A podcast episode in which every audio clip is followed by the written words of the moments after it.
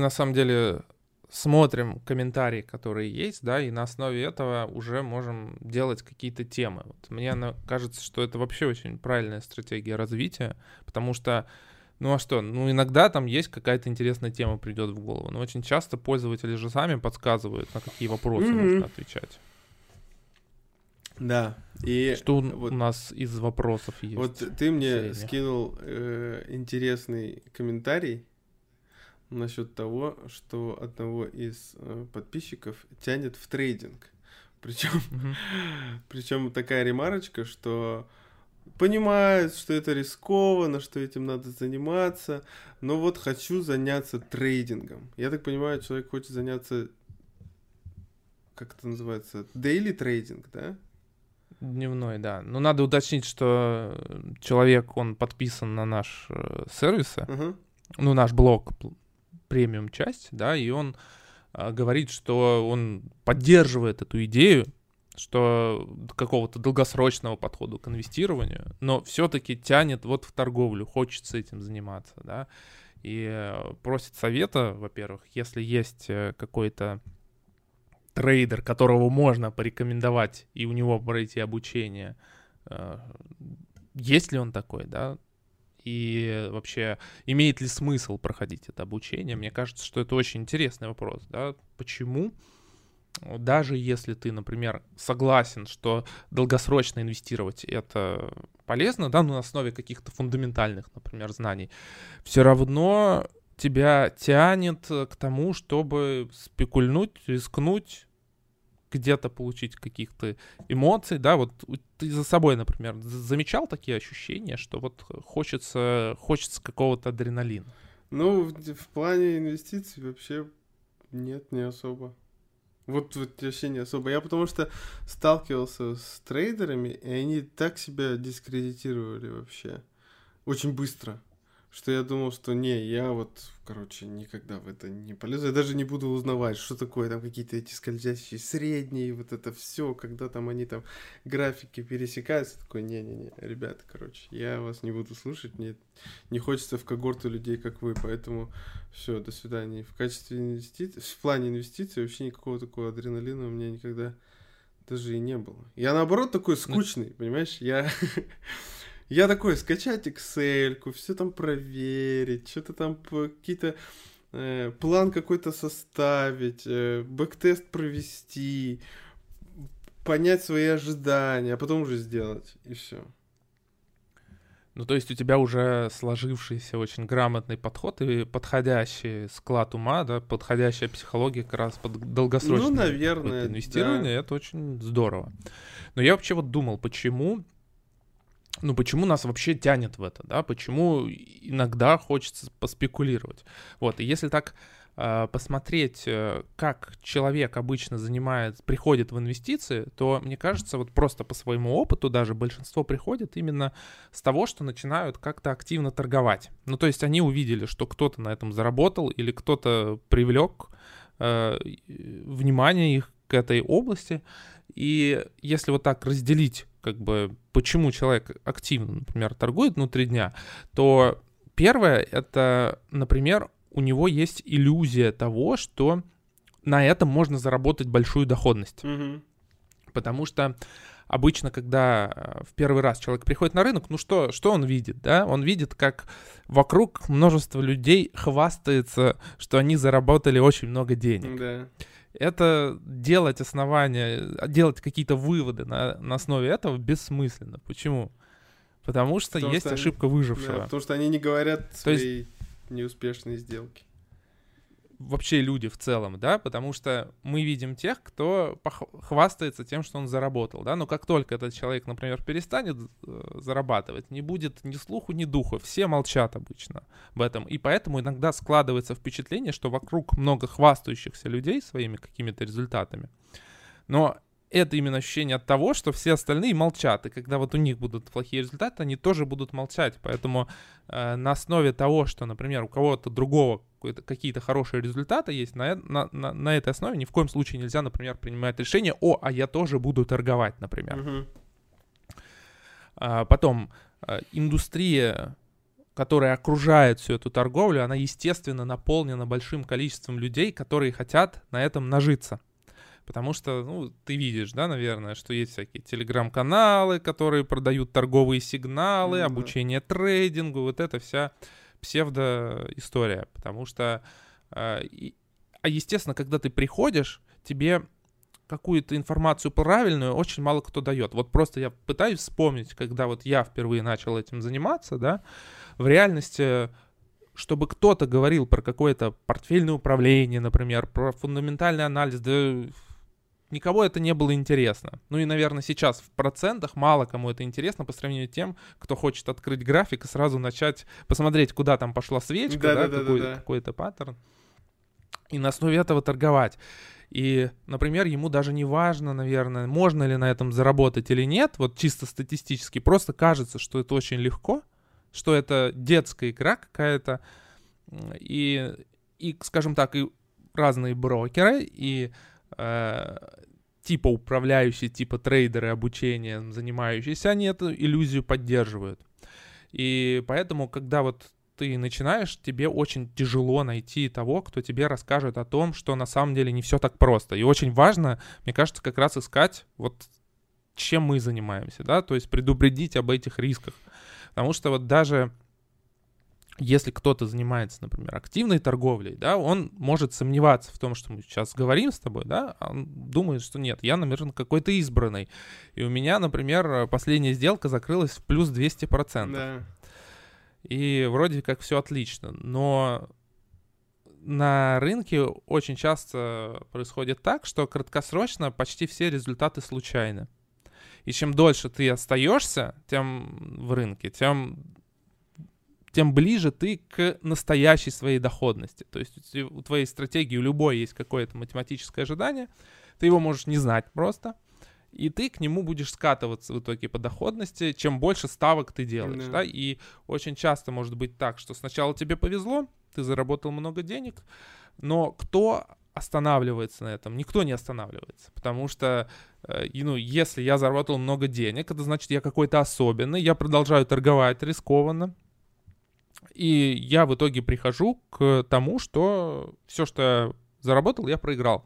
Вот когда я работал э, в брокерском бизнесе, таких случаев полно было. По-моему, я даже уже рассказывал, что вот люди, они, например, э, начинали с 10 миллионов, торговали на опционах, рискованные стратегии, и раскачивались до 100 миллионов рублей.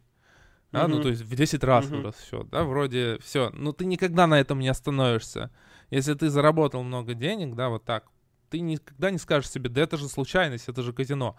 И были случаи, когда люди спускались обратно и, и в итоге просаживали все эти суммы. Ну, конкретно вот случай, который я помню, там человек, он начинал вот с 10, раскачался до 100, потерял э, большую часть до 18 миллионов, но сумел, сумел остановился, все, он ушел с рынка. Ну, он как бы в плюсе закончил, но он ушел, потому что Uh, ну, он осознал, что, что так дальше нельзя да, продолжать. Да, да. Но это же инвестированием не, вли... не является. Это просто гэмблинг, как это? Это же казино? просто казино, да, да, да.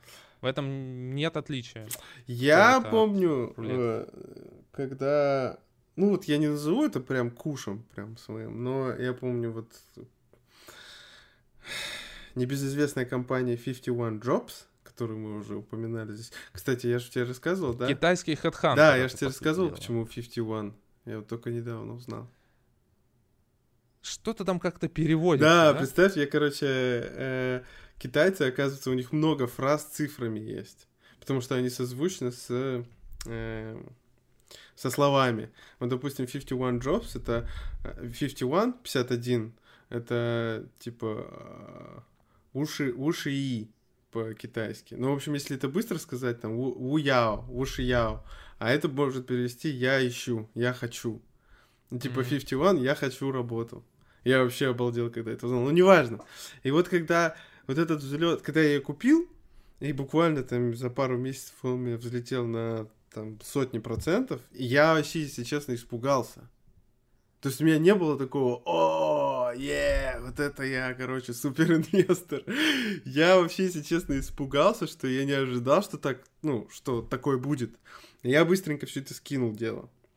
Вообще там сразу же, буквально там за, в течение недели, по чуть-чуть там вроде как все в ноль, короче, слил, и все. И через пару месяцев она упала, она дропнулась. Но у меня не было такого, что я чувствовал себя каким-то гуру, там, супер э, аналитиком. Я, наоборот, испугался, и сейчас я сделал себе такие, такие чек-листы, что если у меня, я тебе, по-моему, писал, да, что у меня сейчас Тиньков преобладает в моем портфеле, мне это не нравится. То есть я не хочу, чтобы у меня акции Тинькова были много. И я, мне приходится их чуть-чуть подрезать, докупать остального, чтобы у меня доля Тинькова снижалась. Тем самым как-то портфель вот так вот растягивался по активам. Вот. Вот, э, может, это у меня, конечно, у меня ум такой, что когда я вот э, раскачиваю свой счет, я наоборот, типа, пугаюсь этого а не радуюсь и не, не стараюсь кичиться, а вот... Слушай, я тоже, я, я очень люблю, когда рынок, наоборот, в, в даунтренде каком-то находится, потому что если ты мыслишь на 10-20 лет вперед, ты понимаешь, что если он падает, то на самом деле он становится дешевле, угу. а если он растет, то он наоборот становится опаснее из-за этого, потому что, ну как, его риск наоборот увеличивается. И если ты смотришь как-то долгосрочно, то ничего не может быть лучше, чем падающего рынка. То есть, например, если вы ориентируетесь на долгосрочный горизонт, вам там 20-25 лет, и рынок упал, например, на 20-30%, это отличное время для того, чтобы войти на самом деле, потому что риски его меньше. Да. Ну, это то, о чем многие писали, удивлялись. Но вот все же, когда а, получается, что человек приходит на рынок, у него создается иллюзия доходности, потому что, во-первых, вся индустрия настроена на то, чтобы его убедить в том, что он сможет зарабатывать больше. Есть люди, которые хвастаются тем, что они зарабатывают больше. И и в результате получается так, что ну, человек думает, что он реально может э, раскачаться, там, например, с 20 тысяч до миллиона, да. Да, например. Да? Ну, в принципе, теоретически это возможно, просто шансы не на твоей стороне. Я, например, читал блог от одного блогера, Ник Маджули, его зовут, по-моему. Он говорил о том, как его знакомый хвастался, а, что вот ему удалось получить отличную доходность, э, рынок там вырос все на 10%. У меня портфель за год вырос на 35% за год, mm-hmm. да? Что типа вы все не умеете управлять, я, я вот умею управлять в отличие от вас. Mm-hmm. А он типа не это, не, ну, он не сфера, он просто вот купил, он спрашивает, какие акции ты купил? Он говорит, я купил э, Facebook и Netflix. А почему ты купил Facebook и Netflix? Ну, как бы, типа, вот Netflix интересный сервис какой-то, а Facebook там, ну, типа, он не смотрел ни на отчетность, ни, ни на что, просто вот, э, да, такие заголовки. И этот Ник, он провел исследование. Например, мы берем акции Facebook и Netflix и сравниваем с рынком mm-hmm. по доходности, да, и симулируем эти портфели. Ну, то есть проводим backtest. Mm-hmm. 50 на 50 Facebook, Netflix и рынок. Что оказалось? Оказалось, что если вот взять всю историю такого портфеля, действительно существует шанс, что портфель из двух бумаг Переиграет. опередит рынок на 15%. Этот шанс 2%. Этот знакомый фактически вытащил этот счастливый билет uh-huh. 2%, да, что на отрезке в один год вот может быть такой outperformance. Но что интересно, он играл в игру, где на самом деле он был в проигрыше. Потому что э, если посмотреть остальные варианты, в двух третях случаях э, такой портфель проигрывал рынку. Угу. Ну, то есть он реально вытащил счастливый билет, играя в игру с отрицательной суммой. И, скорее всего, если он продолжит дальше так вот делать? этой стратегии придерживаться, например, скорее всего, его доходность, она сползет вниз. Но сейчас он очень уверен, вот он год проинвестировал, да, год продержал такой портфель, и у него супер самомнение выросло, что это возможно получать доходность 30%. Он не знает ничего о медвежьих рынках, о том, что спад бывает, потому что он видел только, как рынки растут, и это, соответственно, влияет на его поведение, на какой-то более... Ну, он не активный трейдер, да, но это можно сравнить mm-hmm. с той же ситуацией, когда люди активно принимают ставку. И получается, что до каких момент, до какого момента обычно вот трейдеры уверены в своей способности зарабатывать? Ну, обычно, когда когда начинается гравитация, когда начинает твоя доходность возвращаться к реальному математическому ожиданию доходности.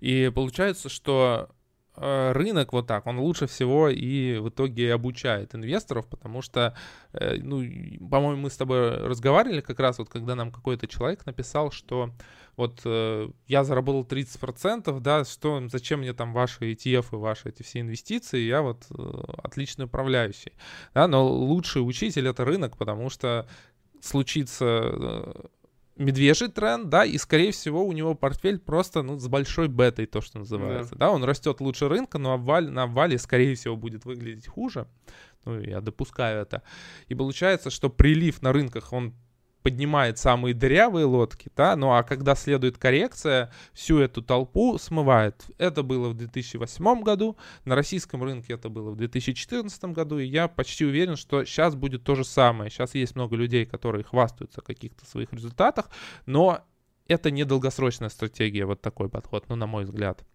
Да. И получается, что, э, что ты можешь заниматься трейдингом по двум причинам ну, на мой взгляд. Это первая причина. Это как раз у тебя есть иллюзия доходности, которым потом развеивается с получением знания, да, с получением вот этого фидбэка, обратная реакция от рынка. И в этом случае ты можешь ее преодолеть просто за счет тягу к этому трейдингу, просто за счет того, что ты узнаешь больше, да. Но есть другой сценарий, когда это не просто иллюзия того, что ты можешь заработать большую доходность, а это именно когда ты получаешь эмоции. Потому что вот у нас, например, была женщина, которая ей было 70 и более лет, Это наверное. В брокерке? Где-то. Да, да, да, да, да.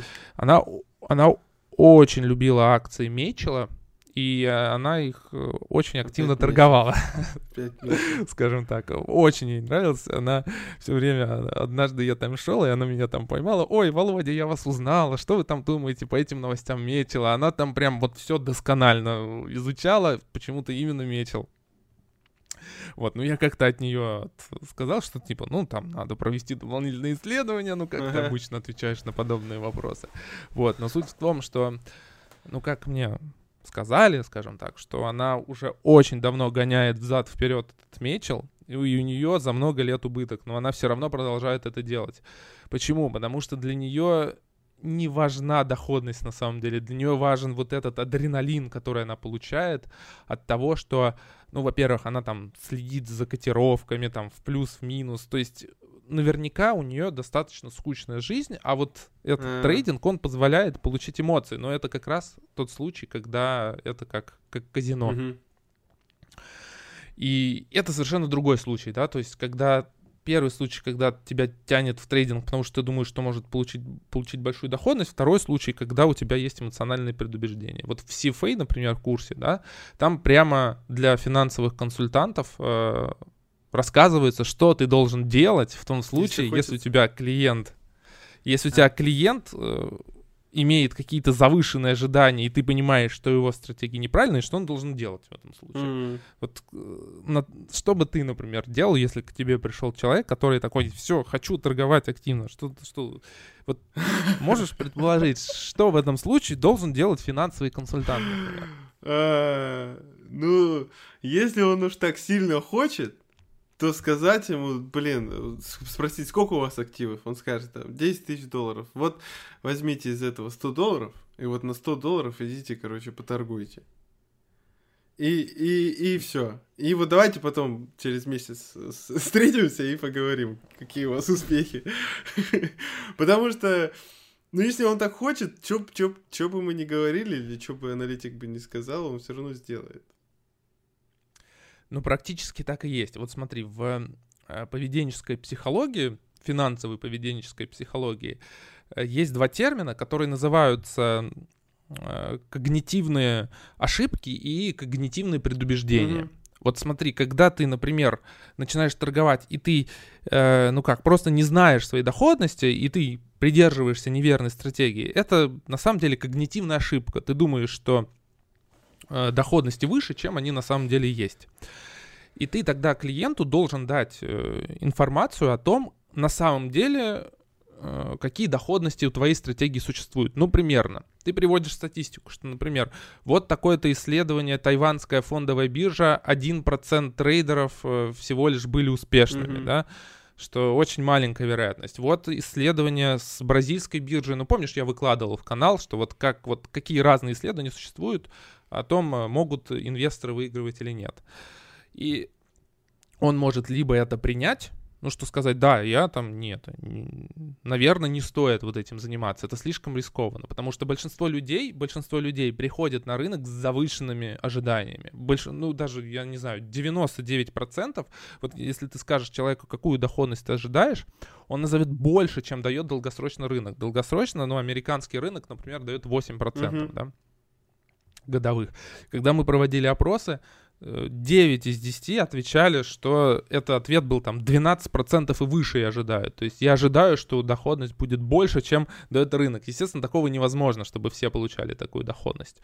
То есть ты с этими ожиданиями должен работать. Хороший инвестиционный консультант, он занижает эти ожидания, чтобы человек не лез вот в эти рискованные всякие торговые вещи и рассказывает о рисках, которые есть. Люди, они различаются, да, есть те, кто принимают это, то есть те, которые прислушиваются к тебе. Обычно это, кстати, более консервативные инвесторы. Но есть э, люди с психологическими предубеждениями, которым какую бы информацию ты ни говорил, они в нее не поверят, пока они, во-первых, сами не пройдут, а хуже, когда они сами пройдут, и они все равно поверят. попадают вот в эту зависимость. И в, ну как, и даже вот в курсе CFA там есть опросники, например, которые помогают понять, что за человек. Mm-hmm. Причем бесполезно человека спрашивать напрямую. Если упадет рынок на 15%, как вы себя будете чувствовать? Ну, это стандартные да, да, вопросы. Да, да. Там есть именно основанные на каких-то психологических исследованиях, это уже там на грани, да? Э, там вопросы не напрямую о рынке есть, а вопросы, например, вот вы когда купаетесь в море, любите ли вы далеко заплывать? Uh-huh. Или на какой скорости вы любите на машине ездить? И есть очень сильная корреляция между тем, вот насколько человек подвержен обучению и вот какой-то, ну, насколько он принимает твои взгляды, он к тебе прислушивается, и между тем, как э, он действует, как в вот он, насколько он рискованен в uh-huh. жизни. Чем больше человеку риска надо в жизни, тем меньше вероятность, что ты сможешь его при, переубедить. Uh-huh. Uh-huh. И, соответственно, если ты такого человека не можешь переубедить, и ты понимаешь это, ты должен действовать так, ты должен сказать «хорошо», да, и твоя задача уже минимизировать последствия негативные для него. То есть ты понимаешь, что вот мы с этими предубеждениями ничего не сделаем, поэтому давайте дальше работать. След... Уходим на следующий этап обороны. То есть первый мы даем статистику, второе там мы какие-то еще аргументы приводим, э, проводим вот эти опросники, тесты, да, понимаем, что это за человек. Третий этап обороны, минимиз... минимизируем последствия. А, вот смотри, например, у человека есть э, какой-нибудь бизнес, который приносит ему сотни миллионов долларов в так. год, да? а он на рынок принес 10 миллионов долларов, например. Ну, то есть небольшую часть от своих активов. Э, можем ли мы ему позволить, вот, ну, хочешь торговать, ну, торгуй свой рискованный портфель какой-нибудь. Ну, очевидно, можем, потому что это очень маленькая доля от, того, от его активов. Он имеет, ну да. Главное, чтобы он плечо не брал. Да, ну ладно, 10 миллионов потеряет, э, обвинит в этом своего финансового консультанта. Почему ты меня раньше не предупредил, что так не надо делать? Да, такое тоже, кстати, бывает. Э, вот, ну и ладно. Плохо, когда человек э, инвестирует значительную часть от своих активов. Соответственно, тогда ты предупреждаешь его, хорошо, ты хочешь поторговать активно, порисковать, хочешь адреналинчик получить, ну выдели себе 5, 10, 15 процентов, да, но, пожалуйста, на отдельном счете, желательно у другого брокера, не там, где у тебя хранятся основные инвестиции. Mm-hmm. Об этом даже Бенджамин Грэм, по-моему, писал в «Разумном инвесторе», что э, все мы, и даже я, Бенджамин Грэм, любим поспекулировать, ну, честно говоря, да, но э, на самом деле, ну, и в этом нет ничего такого, потому что, ну, хочется проверить какие-то свои инвестиционные идеи, хочется, всем нам хочется какой-то интеллектуальный вызов иметь, да и ради бога, на самом деле, хочется вот, э, ну, у Бастион, да, есть активная стратегия, которая ближе к какой-то спекулятивной, да, 15% от активов, ради бога, проверяем свои инвестиционные идеи. если хочешь э, техническим анализом, прости господи, заниматься, то, пожалуйста, выделяешь какую-то долю и, пожалуйста, вот на ней проверяешь свои инвестиционные идеи. И вот так вот мы действуем, и это очень хорошо работает, потому что ты видишь, ты можешь сравнить. Вот у нас есть портфели на Робин Гуде, да, угу и Беттерменте, да. да, и ты можешь сравнить, например, свои эмоции, где на Беттерменте как бы вот у тебя все заранее предопределено, вся система делает э, ребалансировку, все как-то портфели э, инвестируются в соответствии с правилами, да. ты можешь сравнить свои эмоции от этого и от того, когда у тебя там минус 15% за месяц портфель ушел. И многие скажут, да блин, здесь же настолько спокойнее все, да, и зачем мне это нужно, да, если и человек вот может понять, что нет, давайте-ка вот лучше будем придерживаться такого подхода, а какой-то другой скажет, ну ничего, рискуем еще больше, мы понимаем, что риск, больше заработаем в будущем, но самое главное, чтобы это не имело катастрофических последствий для твоего общего благосостояния. Вот в этих категориях начинаем думать. Ну да, я ты немножко в топик, но потом придем к этой же теме. Ты знаешь, что такое Логан Пол? Нет. Никогда не слышал. Актер какой-нибудь. Никогда не слышал, да, про него? Нет, нет. Нет, наверное, нет. Это в прошлом Вайнер, когда была такая платформа, как Вайн, э, где там 60 секунд. Сейчас, прошу прощения, можно один вопрос? Да. А вот э, я слышал Гусейн Гасанов. Да, есть такой. Есть да? такой. Это вот они, он какие-то вайны делает. Ну, да? ты знаешь, почему Вайн называют Вайном? Это вот типа Нет. короткий Просвети вот, меня, хорошо. пожалуйста. В далеком 2013-2014 годах было такое, было такое приложение, причем от Твиттера. Вайн называется, которое позволяло... Зацикленные вайны. Зацикленные шестисекундные ролики, да, можно было записывать. И как бы на этой платформе появилась такая когорта э, популярных людей. Э, преимущественно они все были американцы. Сейчас эти ну, это, может, наши ровесники сейчас. Сейчас они там медийные креаторы. Кто-то там делает подкасты, кто-то там какие-то ролики, кто-то в фильмах снимается сейчас. Неважно. Но есть один такой персонаж, Логан Пол. Я за ним следил еще 2013 года. Прикольный чувак. Сейчас он ютубер, разумеется, естественно. И он снимает, он делает подкасты и делает влоги влоги, как по всем канонам э, Ютуба, сделаны э, кликбейтными, где он показывает свою там роскошную жизнь, свой там дом, как он там покупает машину, ля-ля-ля, тополя. И вот в одном из... Я грешу, иногда так типа посматриваю, не то чтобы я подписан и слежу, но так иногда я посматриваю, что там у него происходит. И в одном из роликов он решил купить машину э, своему ассистенту, ассистентке. И прям в ролике он звонит своему financial advisor, своему адвайзеру, и говорит, слушай, я тут хочу взять, э, типа, недорогую машину своей ассистентки, но не хочу тратить свой кэш. Я хочу, типа, из прибыли, которую ты мне сделал, э, купить ей машину. Это было, кстати, где-то в апреле, наверное, или в мае. И угадай, что ответил ему финансовый адвайзер. Извините, я все потерял. Ну, он сказал, Логан, какая прибыль? Ты что? Сейчас типа кризис, у тебя все упало, ты там минус 50 тысяч у тебя портфель. Ты чё? И он типа такой с такими... Ну, может быть, это все подстава была, не, я же говорю, это все YouTube, mm. да? Ты никак не перепроверишь. Но он типа такой в камеру так смотрит, как все пропало? Ты что? Ты зачем мне нужен вообще финансовый адвайзер и так далее? Вот.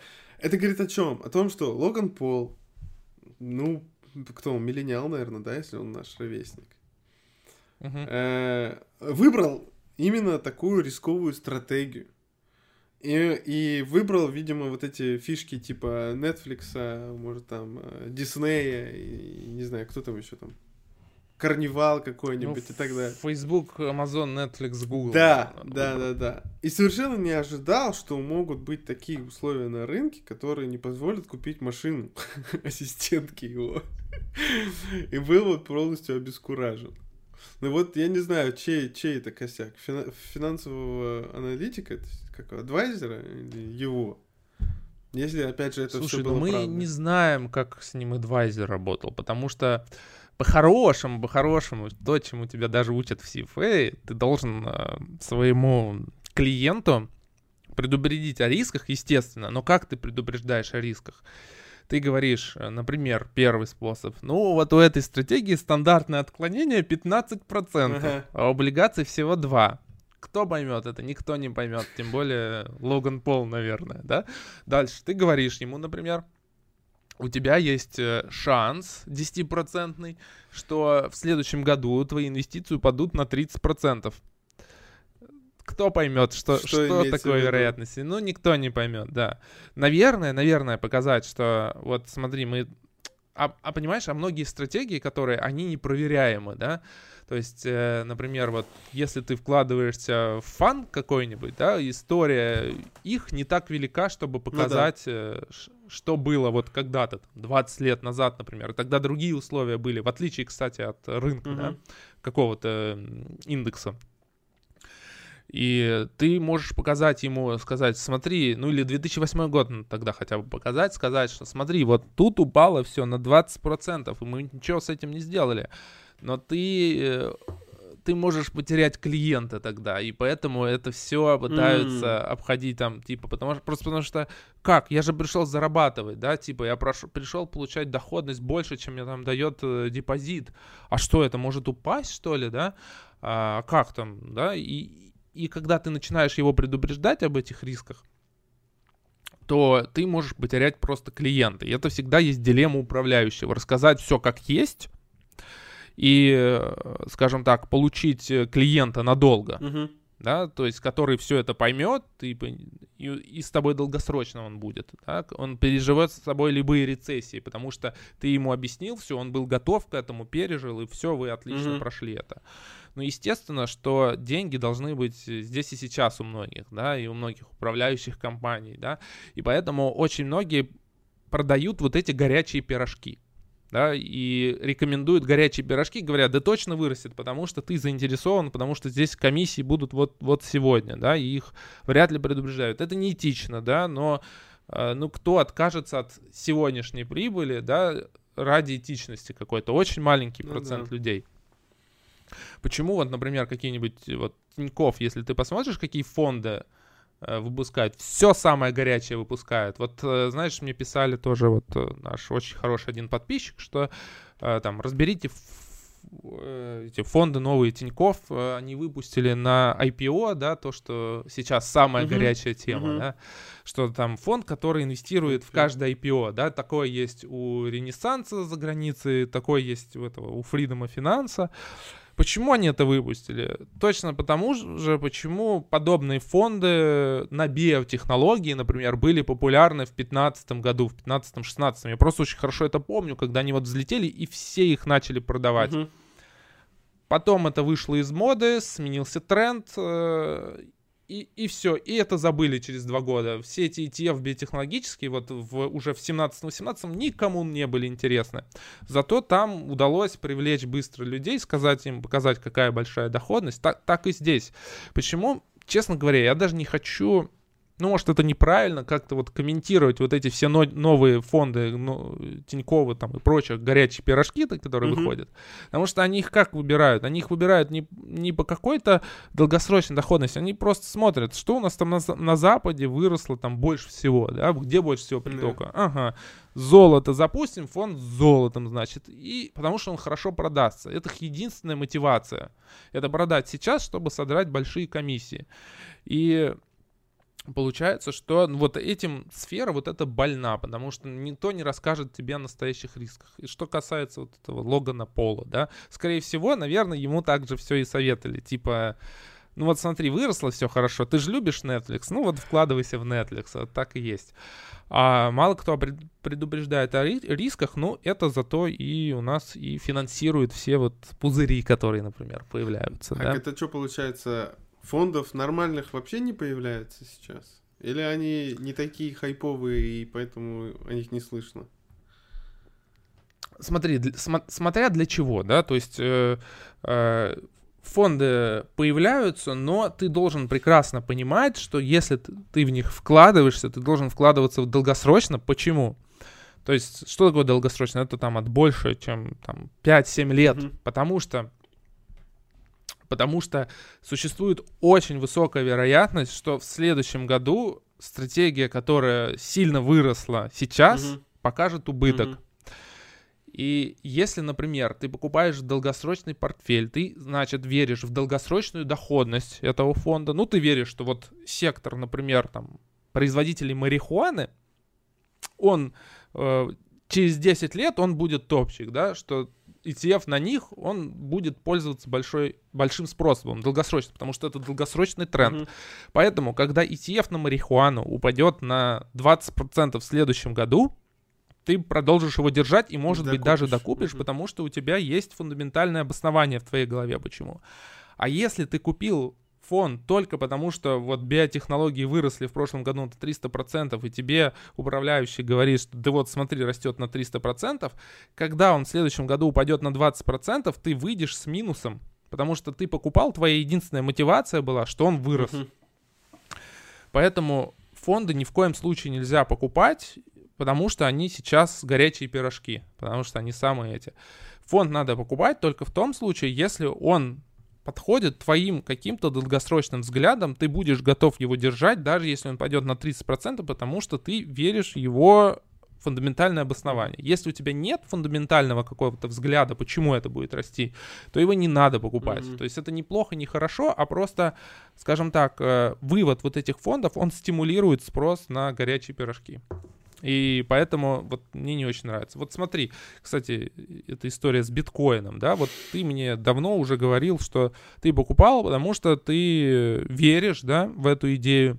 Вот когда еще в семнадцатом году, да, был весь этот хайп, или шестнадцатый, я не помню, но ты говорил, что у тебя вот идея в том, что ты продашь квартиру, ты купишь квартиру в Лондоне, mm-hmm. да, что когда станет это легальным средством платежа настолько, что можно будет купить квартиру, значит, э, биткоин достиг своей стоимости. Э, ну, как пика стоимости, mm-hmm. да, получается. И поэтому он упал после этого на 30-40%, но ты его не продавал, потому что у тебя была вот эта фундаментальная модель. Ты покупал не потому, что он вырос стоимость, а потому что ты ждал, что это долгосрочный тренд. И в итоге ты дождался там год в минус, в минус, да, и сейчас он снова обновляет исторические максимумы. Ну вот и как э, Си... вот жить вообще продуктивно и заниматься инвестициями, когда... Ты про эту картинку от Илона Маска, да? что надо ее будет ну, добавить, наверное, да, чтобы все понимали, о чем идет речь. Вообще-то удивительно, что это SEO компании, который, которая сегодня будет включена в индекс S&P 500, которая шестая по капитализации в США, постит такое в Твиттер. Нам подписчик писал, что... Ну вот смотрите, у меня счет 20 тысяч рублей. Угу. Я стою на вахте, и одновременно торгую в приложении. В плюсе заработал сегодня за день 8 тысяч рублей. Ну, то есть, э, понятно, да, что человек э, какую-то рискованную стратегию э, использует, mm-hmm. да, и он пытается, скажем так, явно с небольшого счета быстро разбогатеть. То есть, почему, имея 20 тысяч рублей, ты спекулируешь, да, потому что ты понимаешь, что если у меня будет 8% доходности с моими 20 тысячами, я ничего не заработаю, ну естественно, ну, да. да. И в этом случае получается, что э, человек как бы покупает лотерейный билет. Осознает он или нет, его ожидаемая доходность будет отрицательная, потому что минус комиссии, да, очень большие. Вот. Но он как бы покупает шанс на то, чтобы заработать очень много денег. Интересно, что была статья как-то на Wall Street Journal, что вот в США всякие лотереи, они процветают, они продолжают процветать, да, потому что э, лотерея очень хорошо э, устроена с точки зрения психологии, чтобы воздействовать на наш мозг, да, мы как бы рискуем немногим, ну, да но потенциально можем заработать э, миллионы. Ну, кстати, да, справедливости вот. ради, есть два пункта тебе. Во-первых, они очень хорошо рекламируются там. Я прям очень хорошо помню, что прям огромные билборды о том, что вот лотерейные билеты, такие-то, призовой фонд, там несколько миллионов. А в России я что-то такого не особо-то наблюдаю, чтобы у нас э, рекламировалось какие-то лотереи, лото и так далее. А второе, ну, сейчас же, come on, вертолетные деньги. Че бы их не тратить-то? Э, этот билетик стоит 10 баксов. А когда тебе в месяц капает э, там сколько? 1200?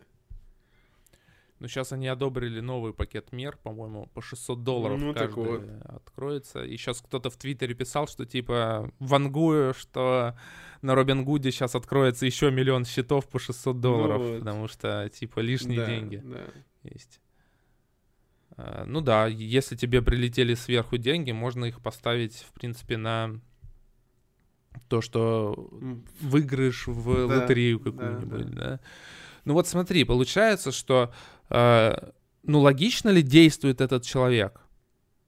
Нет. Когда нет, почему? Ну, в смысле, он, наверное, больше поступает эмоционально, чем разумно.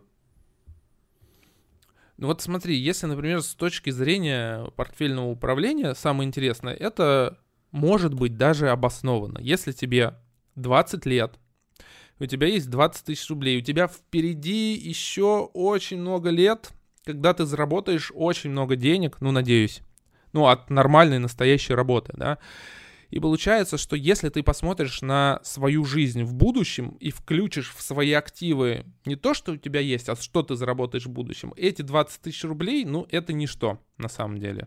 То есть даже если ты их в итоге все потеряешь, ну, а скорее всего, если 8 тысяч рублей в день ты заработал с 20 тысяч, то у тебя там такое плечо, что рано или поздно будет гравитация и тебя кинет в обратную сторону.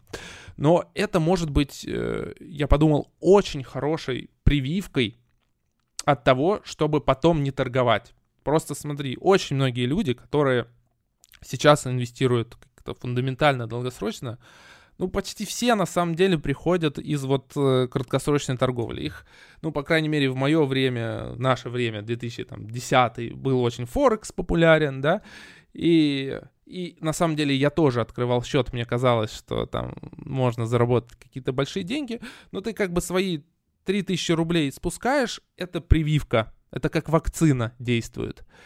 Ты, ты платишь эти деньги, чтобы понять, не, это какая-то фигня, потому что эмоции очень нехорошие ты испытываешь, доходности явно что-то не то, а когда еще ты пытаешься вы, э, вывести деньги, ну, с Форекс контор тебе там комиссии всякие комиссии, препоны, да, там задерживают, ты понимаешь, ну, скорее всего, это сфера э, развода, да, ну и в итоге там это все так и оказывается, что в этом ты, ты играешь в игру, вот когда ты уже понимаешь, что ты играешь в игру, которую вот не э, не выиграть, да, и что на самом деле э, получается, что ты как бы заплатил, чтобы узнать это, да, и ты относительно своих каких-то доходов будущих, да, или вообще вот жизненных, да, ты платишь очень маленькую сумму. И это, это может быть хорошим уроком зато для тебя, потому что ты понимаешь, что здесь разводка. Поэтому, если вы молоды 20 лет вам, например, у вас есть 20 тысяч рублей, да погоняйте, ради бога, на Тинькове, Робин Гуде или где-нибудь еще, э, получите какой-то опыт, поймете, насколько эмоционально это сложно, что если там, скорее всего, если два года продержитесь и будет медвежий рынок, то, скорее всего, вас счет смоет, но зато вы будете понимать, и дальше уже, уже поймете, что нужно изучать рынок, да, что нужно э, мыслить как можно более долгосрочно. И это на самом деле может быть хорошей инвестицией в итоге оказаться. Вот ну да, что удивительно. Возможно. Плохо, когда человек, которому уже стукнуло, например, 60 лет, вдруг что-то он для себя открыл Робин Гуд и всеми своими пенсионными накоплениями начинает э, торговать. Это вот, конечно, уже превращается в казино. Я тут э, прочитал статью на sports.ru. Так. А, ты знаешь, кто такой комментатор Константин Генич? Да, конечно. Да? Вот, и тут вышла статья, э, ну, интервью он какое-то дал о своей игромании. Ну, по сути дела, игромания и вот такая краткосрочная спекуляция — это одного поля ягоды. Вот, и представляешь, он говорит, что э, копил деньги, чтобы купить квартиру детям, но ничего не вышло. Сейчас почти завязал, точно близок к финишу. Это он на ставках своих говорит, э, что он заработал хорошие деньги, комментируя чемпионат мира 2018, Евро 2016. Хотел купить квартиру детям, но делал много ставок, много проигрывал, все накапливалось, накапливалось, итогом стала проигранная сумма с шестью нулями. Вот так вот. Надеюсь, вот. рублей хотя бы. Я... Я тоже, да, на это надеюсь, что сходил к психологу, чтобы меня от этой игровой зависимости избавили, заплатил 5000 рублей за сеанс, но женщина Женщина меня вообще не, не поняла. Говорит, сходи в ЦУМ, купи детскую рулетку и поиграй. Вот такой совет, например, можно получить за 5000 рублей. Да. Сходил к целителю, э, он поколдовал и сказал, все, ты чист. Но не, не чист оказался, видимо. Вот, но это на самом деле похожая, мне кажется, история с некоторыми э, трейдинговыми историями на рынке, просто это разную форму принимает. Главное вот не скатиться в, в подобное поведение. Должно быть все разумно. А вообще, стоит ли обучаться этому? И есть ли вообще какие-то обучения трейдингу? Ну смотри, я на самом деле уже упоминал частично об этом, о, о своем взгляде, что если ты э, хочешь как-то обучиться, то есть один великолепный учитель, это мистер рынок. Да. Если ты хочешь, э, неважно, инвестировать или спекулировать, ты можешь прочитать очень много книг, но или послушать советы каких-нибудь финансовых гуру, но если ты сам это не начнешь, то э, ну как, ничего тебя не, не, убереж, не убережет, если что, от каких-то неправильных решений. Поэтому, если ты начинаешь инвестировать, лучше это делать, например, с небольших долей и подписываться на Бастион. Нет, подписываться на каких-то блогеров, которым ты доверяешь, читать книги, составить для себя какую-то инвестиционную стратегию. То есть э, я не могу сказать, что есть э, какой-то вот, например, финансовый гуру или какой-то курс обучения, пройдя который ты вот все будешь знать. Слушай, ну просто даже оглядываясь на свой путь, это вот такой процесс постепенного ну, улучшения да. своего мышления. Потому что ты сначала начинаешь, вот смотри, э, мне очень понравилось, как в подкасте Джо Рогана, там Наваль Равикант, в очередной раз гость нашего подкаста, пора его звать да. уже, э, он там вообще, в принципе, говорил об обучении мозга, вообще чему угодно э, в жизни. И он говорил, что ты должен действовать следующим образом. Ты действуешь, да, в соответствии с какими-то правилами, ты что-то сделал, получил обратный результат, отдохнул, оценил обратный результат, скорректировал свои действия и дальше действуешь вот так вот. Это абсолютно то, как ты должен э, обучаться на фондовом рынке. Не слушать каких-то псевдотрейдеров и типа финансовых гуру, тем более за деньги, вот упаси Господь. Да. Потому что сейчас вот из-за того, что есть этот приток, там вот каких только разводил нету на самом деле. Лучше, лучше не надо этого. Просто а, заводишь какой-то портфель на небольшую сумму активов, а, делаешь гипотезу. Из чего она состоит? Я покупаю компании по таким-то параметрам, например. Например, самое простое, с самым P низким P на E, да, например. Вот с этого начинаем. Все, я все логично, дешевая компания, я купил, когда-нибудь взлетит. Потом проходит, э, например, э, год, ты такой, ага, ну значит у меня вот такие-то, такие-то результаты, да? Почему они? А я вот узнал что-то еще, а я вот это. А я понял, что лучше там не прибыль смотреть, а какие-то другие показатели. Ты пересматриваешь свою стратегию. Э, и просто ты постепенно вот на скелет своих каких-то знаний о рынке, ты вот насаживаешь, насаживаешь эти знания, и не надо с этим спешить, просто у тебя пройдет 3-4 э, года, ты вот будешь впитывать всю эту информацию, фильтровать, и ты получишь вот то знание, когда ты просто ты какой-то непобедимый на рынке в этот момент становишься, когда ты изучаешь финансовую историю, ты читаешь книги по финансовой психологии, ты читаешь книги по фундаментальному анализу. Ты вот у тебя рынок падает на 15%, ты такой, а, ну да это же было 18 раз в истории. Почему я должен переживать? Это абсолютно нормальное событие, да? И ты уже дальше просто в своей стратегии вносишь какие-то небольшие изменения, продолжаешь дальше изучать, и тебе комфортно с этим. Ты вырабатываешь какую-то свою философию, систему. И не надо никаких вот этих платных курсов непонятных, потому что, ну, мне кажется, что большинство э, этому не да, обучат. Понятно, вот, я вообще... Просто... Я вообще считаю, что большинство курсов, они в принципе не нужны, можно самому все это все выучить, узнать, разузнать, а уж тем более по трейдингу. У меня где-то здесь книга есть, которую я, слава богу, не дочитал, но я ее сейчас, наверное, не найду.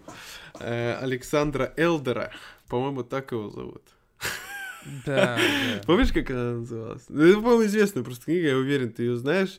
Э, я знаю, да. Как-то там угу. технический анализ, э, или как торговать на бирже и жить э, там в любой точке света, как то может оно так называется. Я не знаю, я первые страниц 20, наверное, прочел, и все, и закрыл, и понял, что, наверное, вот это была моя инвестиция в то, чтобы этим не заниматься. Смотри, здесь э, как бы все просто. Ну, ладно, кто-то обучает фундаментальному анализу, портфельному управлению, да, но есть группа, которая обучает трейдингу на основе технического анализа. Угу. Здесь как бы все просто. Есть исследования, которые показывают, что технический анализ может давать сверхдоходность, ну как, выше, выше инструмента, да, выше рынка. Но, во-первых, не всегда, а во-вторых, там сверхдоходность на несколько десят, на несколько процентов выше, даже если есть. Ну, то есть исследования показывают, что технический анализ очень часто не работает, а если работает, то дает маленькую доходность. Вопрос, Зачем? чему может обучить гуру трейдинга технического анализа, если исследования академиков, ученых показывают, что он не работает? То есть как можно найти э, успешного трейдера, который вот тебя этому обучит, если это не работает, ну, очевидно вопрос, очевидно ответ, что никак. Mm-hmm. Вот, и поэтому, э, если там кто-то обучает э, техническому анализу, ну, я не знаю, это... Мне кажется, что у любого серьезного человека, который больше пяти лет на рынке, у него уже к этому э, образовался иммунитет, что если он слышит, что кто-то обучает техническому анализу, а понятно, очередной шарлатан. Опять хочу тебя в пучину неизведанного пригласить. Опять чуть-чуть не в Куда? тему, но в итоге будет все равно в тему. Ты знаешь, кто так. такой Сережа 01? Нет. Я, я, по-моему, тебя уже спрашивал очень давно. Ну, в общем, есть такой блогер, инстаблогер, Сережа 01К. Э, довольно популярный. Мне он нравится, но не так, чтобы я прям там за ним следил. Э, просто я на него подписан, иногда на него натыкаюсь. Не суть. Суть в том, что как бы он, заним... он снимает просто типа влоги такие шутливые, шуточные. А на самом деле основной его деятельность называется трейдинг криптовалютами. И он проводит еще обучение трейдингу криптовалютами. Это просто какой-то двойной зашквар вообще по мне. Естественно, он это сделал не потому, что у него было такое прям огромное желание э, научить кого-то. Он прям так и говорил, что вы просто задолбали меня, типа, запросами. Нам научи, научи, научи. Ну, вот я вам за 2000 долларов, я вот вам курс буду продавать свой, а вы как бы действуете. И я вот думаю, ну, обучение криптовалют, трейдингу криптовалют вообще. Ну, то есть, мало того, что это криптовалюты, которые вообще непонятно, как они, как они оцениваются, по каким параметрам, что это. Это просто, ну, просто гадание. А второе, это то, что, ну, это вся вот индустрия на подъеме, возможно, он сам-то наварился на из-за того, что вот был наплыв этих всех инвесторов в криптовалюты. Вот. Но так что факта того, что это будет работать в будущем, нет. Эти люди просто ему, просто его кормят, покупая его обучение. Вот. Так и есть. Вот. Сейчас, знаешь, популярно обучение IPO. Инвестициям на IPO. Чего там обучать вообще? В смысле, ну, там, типа, ну, а, понятно. обучают, как правильно выбирать компании, чтобы инвестировать, которые выходят на IPO. Ну, я одного чувака такого посмотрел, он просто рекомендует каждую подряд компанию. Ну, то есть, типа, вот выходит... То есть, в чем заключается его аналитика? Он э, говорит, обучу инвестировать на IPO смотрите Airbnb 80% за три дня. Угу. В чем его статистика? Ну, в чем его стратегия? Он просто пишет какое-то типа исследования по компании, ага. которые выходят на IPO про каждую компанию, и говорит, ну, э, вот эта компания, в общем, да, ее надо покупать, она хорошая компания в итоге. И он так говорит почти по каждую компанию, а поскольку этот год у нас такой наплыв розничных инвесторов, очень сильные, небольших. У нас э, каждое IPO очень удачное, да, и такого не было с 2000 года. Да, ну, потому что это как признак бума. Слушай, кроме Совкомфлота, я вот закинул туда свои дивиденды, блин, и сижу сейчас минус, э, сколько там, 10% где-то. По совкомплоту предлагаю тебе мыслить в долларах.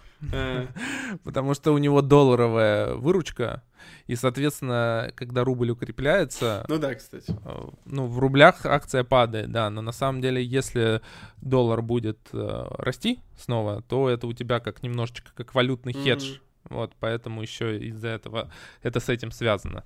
Но, да, в общем, все кроме Совкомфлота выросло, да, это, конечно, забавно наблюдать. Вот, но посмотрим, где будет Airbnb через э, три года, Озон. где будет Совкомфлот. Или Озон. Или ну, это вообще интересно, Озон, да, компания Совкомфлот, бабки делает, просто вообще лопатами гребет. Озон вообще ничего не делает, вот и как, как IPO, да, стрельнул? Слушай, ну я же буквально вчера э, выкладывал про ожидания а, на ну рынке, да. что что мозг устроен так, что эйфория от ожидания, она больше, чем от факта. Поэтому компании, которые обещают в будущем заработать деньги, ты же не знаешь, сколько она заработает. Это полет фантазии. А та, которая, может быть, сейчас генерирует стабильно хорошие деньги... Это скучно с, с дивидендной доходностью там, под 7%. Да, это, это скучно, потому что она как бы и через 3 года она будет примерно то же самое генерировать. И когда у тебя наплыв э, новых инвесторов на рынок и много денег лишних, то, конечно же, э, такие компании, как э, Озон, например, они оцениваются по э, по вот этим фантастическим мультипликаторам. Но опять же, если ты знаешь историю рынков, ты понимаешь, что это, ну, еще раз это происходит. Конечно, из-за этого можно быть заложником, я подумал, что вот те, кто знает историю, они видят все это такие, ну, понимают, ну, ви- да, да, ну да, понятно, да. да, и они как бы остаются... За чертой. Э, за, чер- да, за, за границей этих трендов. Вот, но с другой стороны, зато мозг будет спокойнее, потому что, ну, ты понимаешь, да, вот очередной раз железные дороги на рынке появились. Да. Потому что в 19 веке все то же самое было, что вот сейчас э, какой-нибудь шеринг, тогда новую железнодорожную ветку тянут, собрали деньги с инвесторов, железная дорога через три года обанкротилась, деньги потеряли, ну и так и движется капиталистическая система, потому что всегда идет э, выдвижение гипотез десятками тысяч предпринимателей, 90% из них окажутся неправильными эти гипотезы, да, бизнес окажется убыточными, 10% будут теми, кто двигают экономику дальше. Угу. Вот. Но кто заранее этим бизнесом станет прибыльным, ты не знаешь, потому что, э, наверное, есть какой-нибудь, я вот думал, инвестор, который держит акции Netflix с 2000 какого там года, четвертого, да, не знаю, есть ли такой, кроме их я думаю, есть. Основателя думаю, есть Рид, Рид, Рид Гастингс, да. Но Netflix за вот 16 э, лет падал на 40% и более то ли 4, то ли 5 раз, mm-hmm. да. Ну вот какой инвестор э, выдержит 5 раз, когда его акция э, уполовинивается? Он в следующий раз скажет, ну все, ладно, меня надоело это уже на второй раз. Вот. А Netflix это же совершенно другой бизнес, чем был, да, в 2004 году. Ну, да. То есть это, это вообще это полная да. смена бизнес-модели компании, это другая компания. Да. Вот, поэтому чему я это говорил все? Что... Надо быть спокойнее. Спокойнее, знать историю и иметь свою стратегию курс. Если кратко, вот чтоб я, как я хотел подытожить эту тему, это очень важная тема, на самом деле, Блин, про у меня минута. спекуляции, если если тянет спекуляция, у меня есть ровно минута. В общем, если вы хотите поспекулировать и вы, вас тянет, э, ради бога, выделяете небольшую долю от своего капитала и инвестируете, ну или спекулируете. Но важно, что вы должны иметь систему оценки этой торговой системы, то есть э, вы, во-первых, должны быть, иметь правила, покупаем по каким-то правилам, торгуем акции. Если их нету, то обязательно это придумайте, эти правила. Потом должен пройти какой-то период, вы должны оценить, насколько это успешно. Должны быть критерии оценки того, насколько ваша торговая система успешна. Если и внести изменения, например, какие-то, рано или поздно э, вы поймете, нужно ли вам это торговать или нет. Угу. Соответственно, через какой-то период вы скажете, а вот система работает хорошо и продолжайте ее держать. Э, если нет, то отказывайтесь, возвращайтесь в долгосрочные фундаментальные инвестиции. Вот и все. Наверное, такой ответ на этот вопрос. Ну и постепенно эволюционируя в своих знаниях. Это однозначно. Это самое ценное, что может быть. Все.